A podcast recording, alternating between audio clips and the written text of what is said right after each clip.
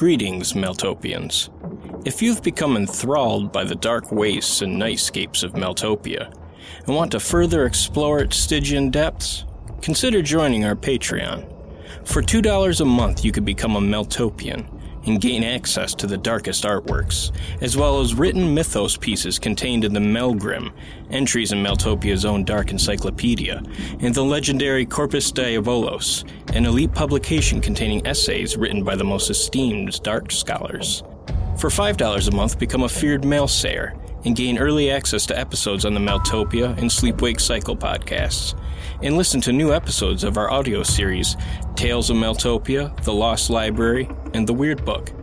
And for $10 a month, join the ranks of the Maelsapien, where you can listen to our Patreon exclusive podcast, October's Children, as well as gain access to found recordings discovered throughout the world in The Weird Tapes. But if you're not ready to delve into the pitch just yet, and would rather swim the shallows to test the blackened waters, you can explore our public page, which contains our entire backlog of Tales of Maeltopia, The Lost Library, and The Weird Book, episodes from the Maeltopia podcast, which altogether number over a hundred episodes. So, whether you want to become a full denizen of the dark, or simply peruse the public archives, come visit us at patreon.com forward slash Maeltopia. That's M A E L T O P I A. Now, without further ado, enjoy the show.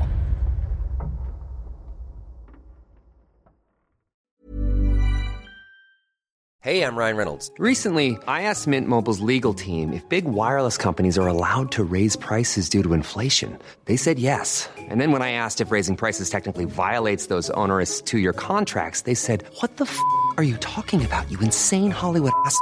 F- So to recap, we're cutting the price of Mint Unlimited from $30 a month to just $15 a month. Give it a try at mintmobile.com slash switch. $45 upfront for three months plus taxes and fees. Promo for new customers for limited time. Unlimited more than 40 gigabytes per month. Slows. Full terms at mintmobile.com. Introducing Wondersuite from Bluehost.com. Website creation is hard, but now with Bluehost, you can answer a few simple questions about your business and get a unique WordPress website or store right away. From there, you can customize your design, colors, and content. And Bluehost automatically helps you get found in search engines like Google and Bing. From step-by-step guidance to suggested plugins, Bluehost makes WordPress wonderful for everyone. Go to bluehost.com/wondersuite.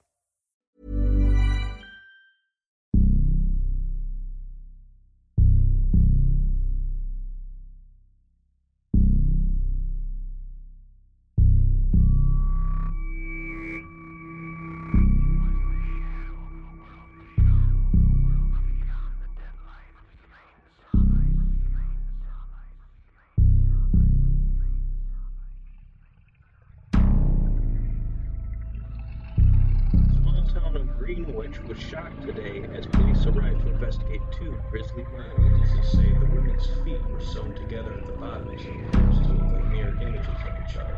The Mr. Ensemble is the latest in a long list of murders perpetrated by the infamous serial killer known only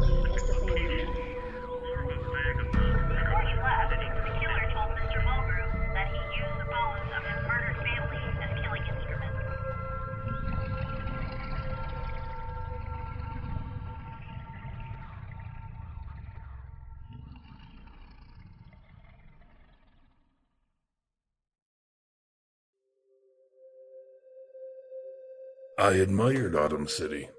It pressed harder against the taut skin of the dead world more than any other place I had ever been, revealing visions more often left to dreams than to the waking senses.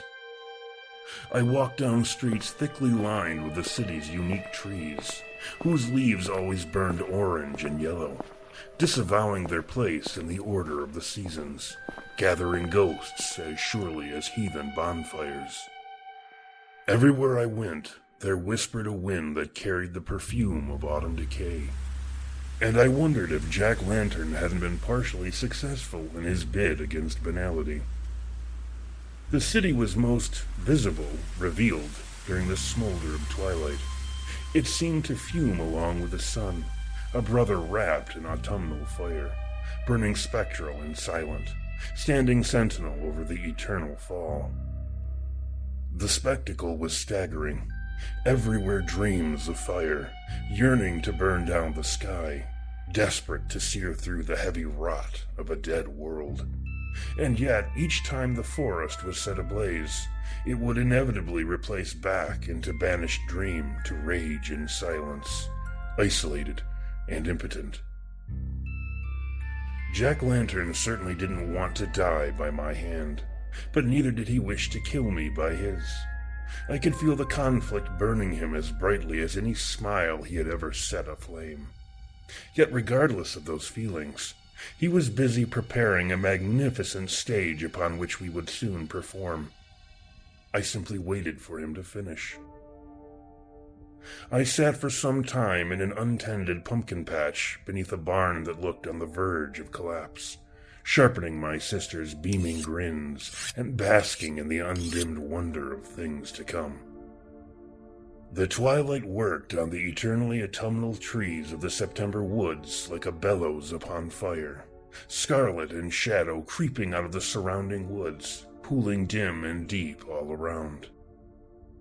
Finally, I rose and walked beneath the burning ceiling of the forest, as I knew the time for waiting had ended.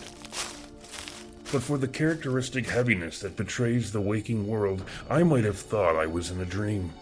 The forest was otherworldly, breaching almost completely out of death.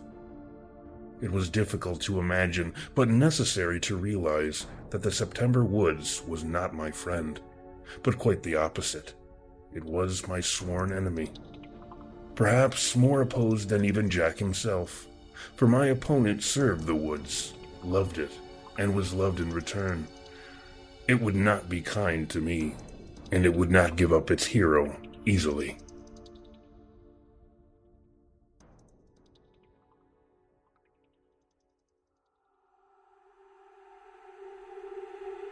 Somewhere deep in the woods, I saw what seemed like a bit of twilight caught within the tree branches, incapable of descending with the sun, bobbing in the ink. The closer I drew to the spot, the more of these lights I saw.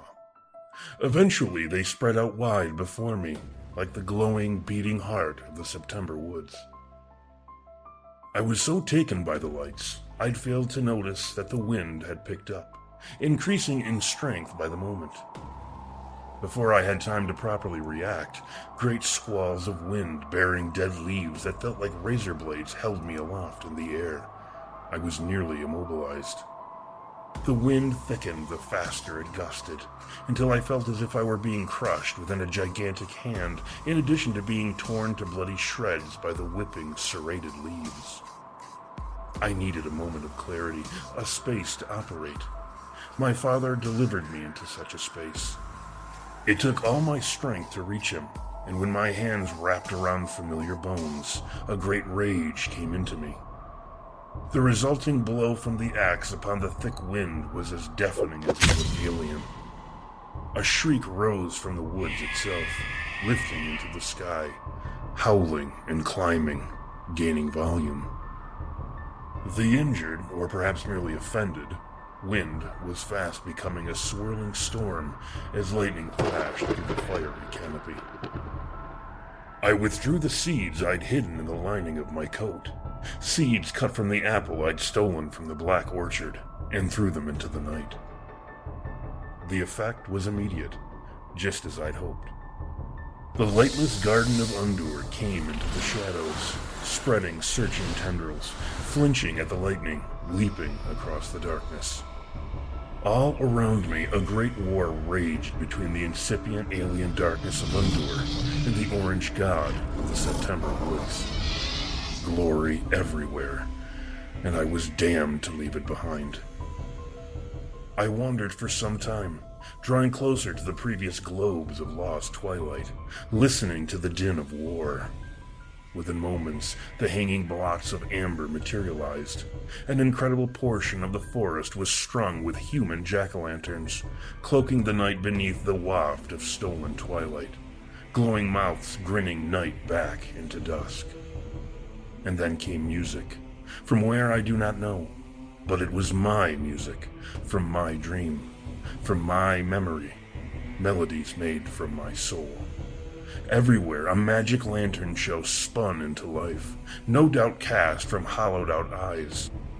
The shapes equally pilfered from my dreams, all of them moving to the music, outlining my life in undying autumn. I was a fool.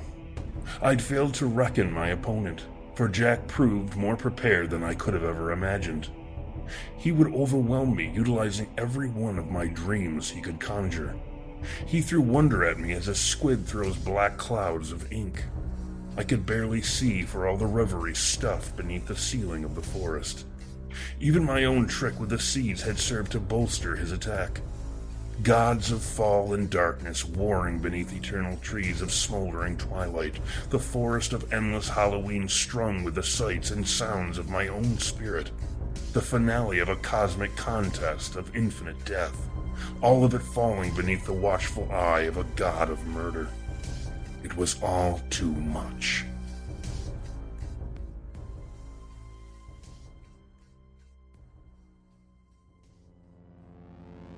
Jack Lantern was nowhere to be seen, but his words were loud and clear. Happy Halloween, Donald. I was almost too stunned to answer. Jack, my God, what have you done? Jack's somber words came from everywhere around me. I'm afraid, in the end, you're only a machine, Donald. Just like the rest of us. Machines can be understood, inside and out. To defeat a machine, you need only know what it's made of, how it works. While your construction is nearly pure chaos, I at last found your dreams. The numbers that define you make you who you are. Deny the possibility of real life. For that, more than anything else, I am sorry. For both of us. Jack was crying. It refocused me. But for how long, I couldn't say. I know what you're feeling, I said. I've felt it all my life, Jack. It's the beating of a void shaped heart, the nothingness at the center of all things. But I can quiet it for everyone, even you. The machine is nothing but a stiffened corpse, moving for movement's sake, kinetic banality. But all machines have makers, my friend. There is a dream behind the machine. I can show you. But first, you must sleep.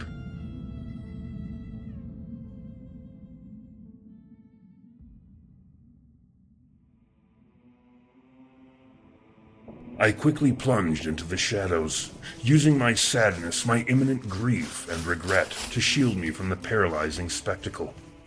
My sister smiled silence into my shadow. My father stoked his cataclysmic rage. I needed this to end. I couldn't take much more. Despite my best efforts, Jack discovered me easily enough, as he knew the shadowed woods as well as his carving knives, and he went to impressive lengths to demonstrate both facts.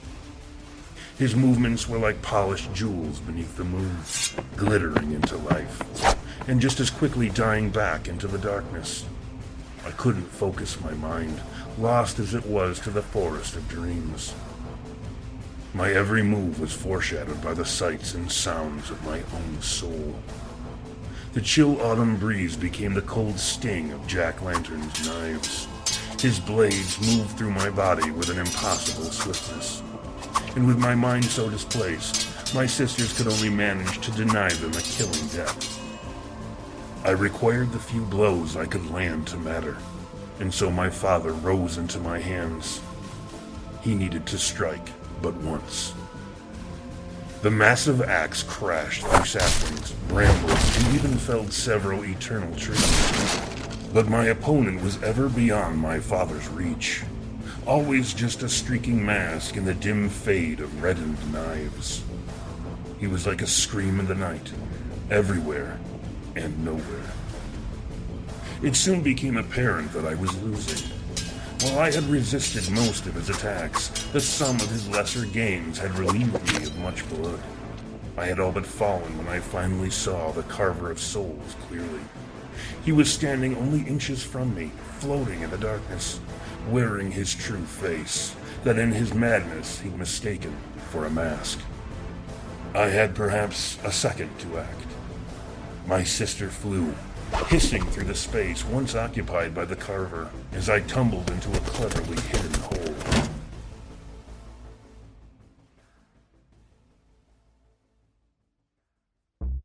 Twilight turned to night as the blackness swallowed me into its cramped belly. I soon realized I'd become the contents of a small cage of steel bars. I was too weakened to attempt to leap from the trap before the lid was slammed shut and sealed. I wrapped my hands around the bars, channeling the red dream as much as I was able. But the cage was bound by the will of the woods. I could not break free. Finally, I looked up to see Jack standing above me, just a pale wisp dissolving into the night. You can't kill me, Donald, he said. And I won't kill you. The only way to properly put a stop to this foolishness, I'm afraid, is to keep you locked up tight, like a dirty secret. This way, Halloween won't end. You must be my monkey wrench in the works, I'm afraid. His words were almost too heavy for him. This was not how he wanted things to end between us. You should have asked me, Donald, he said, the holes of his eyes wet and regretful. I would have said yes. I know, was all I could muster. The view from between the bars brought me into the gravity of forsaken memories. My sins. Here was irony, karma, fate, and perhaps, should there be such a thing, justice. Donald Alexander Graves, left to the cold and dark of a small cage, forever. Yet this could not be my ending. I recalled my mother's words to me so long ago. All that ever was, or could be, whispers its soul into the sound of silence. And the only thing you will ever need to do to know anything at all is to listen. And so I listened as never I had, to the silence of it all, to the spaces between the trees, the rocks, granules of dirt, atoms, cause and effect. I not only listened, but conjured as well. And with silence came her sister, Shadow. I pulled the night down all around me, its soundless silks falling across my shoulders. I became the secret the universe keeps to itself, the story that dies in the telling. I became freedom. Before Jack knew how, I was upon him, using a trick I had learned from a certain magician, the son of a witch. He tried to melt back into the night, but I had to be faster. Just this once. My sisters were already within him, making merry with the red, wet toys of his body. Yet just as they drew upon the doors to his heart, they were swept away, tumbling through thickets lit by dead orange smiles. After his blades disarmed me, they went for my eyes. Sight is the least potent of my senses, but certainly among the most valued. Jack had a way with eyes, a practiced dexterity that could turn them into triangles of bleeding amber candlelight. I grabbed his wrist and snapped it, the carving knife falling away just as it grazed my cornea. With his other knife, he tore my father from my back, sending him spinning into the branches beyond, his path outlined in the fire of his rage. With my naked hand, I seized the remaining blade, moving down its length until what was left of my grip closed over his wrist. I snapped that one as well. Wasting no time, I used my weight to crush him against the trunk of a tree, holding his arms outstretched. I couldn't allow him to slip free. His speed was many times my better, and even with broken wrists, his knives could find their way back to my eyes, and then some. Face to face, I could feel our mutual sadness at what needed to happen. He was about to speak, the smallest sound leaving his lips. But I couldn't listen to any more. I sank my teeth into both of his faces, shattering plastic and enamel. His hand managed to slip free in the collision. The blade it barely held sank deeply across my neck. I only pushed my broken teeth deeper, splitting his mask and tearing his flesh. I swallowed, feeling the chunks fall from the gaping hole he'd opened in my throat. As I had with all my family, I merely closed my eyes and devoured him.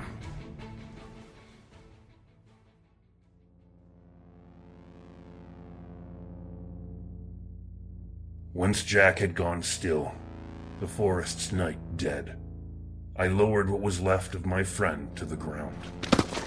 By the glow of countless dead, smiling faces, I looked upon the thing that once walked with me in a dream. Even dead, Jack Lantern was only barely discernible as a man. I defied gravity for only an instant longer, my body collapsing under its own weight. With my ear to the ground, I could detect the faint tread of something approaching, and I could hear the dream of wolves, now complete and fully joined. It came from everywhere. It was coming from me. A door was opening, a crack in the woods at first, and then, and then death itself. The lights of the other side merged with the burning trees of the woods. The bright dead smiles of an eternal Halloween, and my blood where it mixed with Jack's. The woods went red with dream. I saw them gathered before me. The wolves, Molly, Janice, the prince, Mr. Hyde, the legendary Jack Lantern, and all the rest. Their hunger filled me, became me. We were all together again for the first time. I could feel them overwhelming the banks of my body, shadows moving in my blood, secrets searching out my mind. I went to my family where they lay, taking them up. My sister's sweet laughter filled my soul, their smiles half moons made whole inside me. Father's fire became my bones, unbreakable. His thunder, my voice. I stood victorious beneath the whispering fires of an endless September, in a dream of wolves. The next moment was filled with the perfume of burning flowers, and a voice, a voice that couldn't be. My wonderful boy. My red son.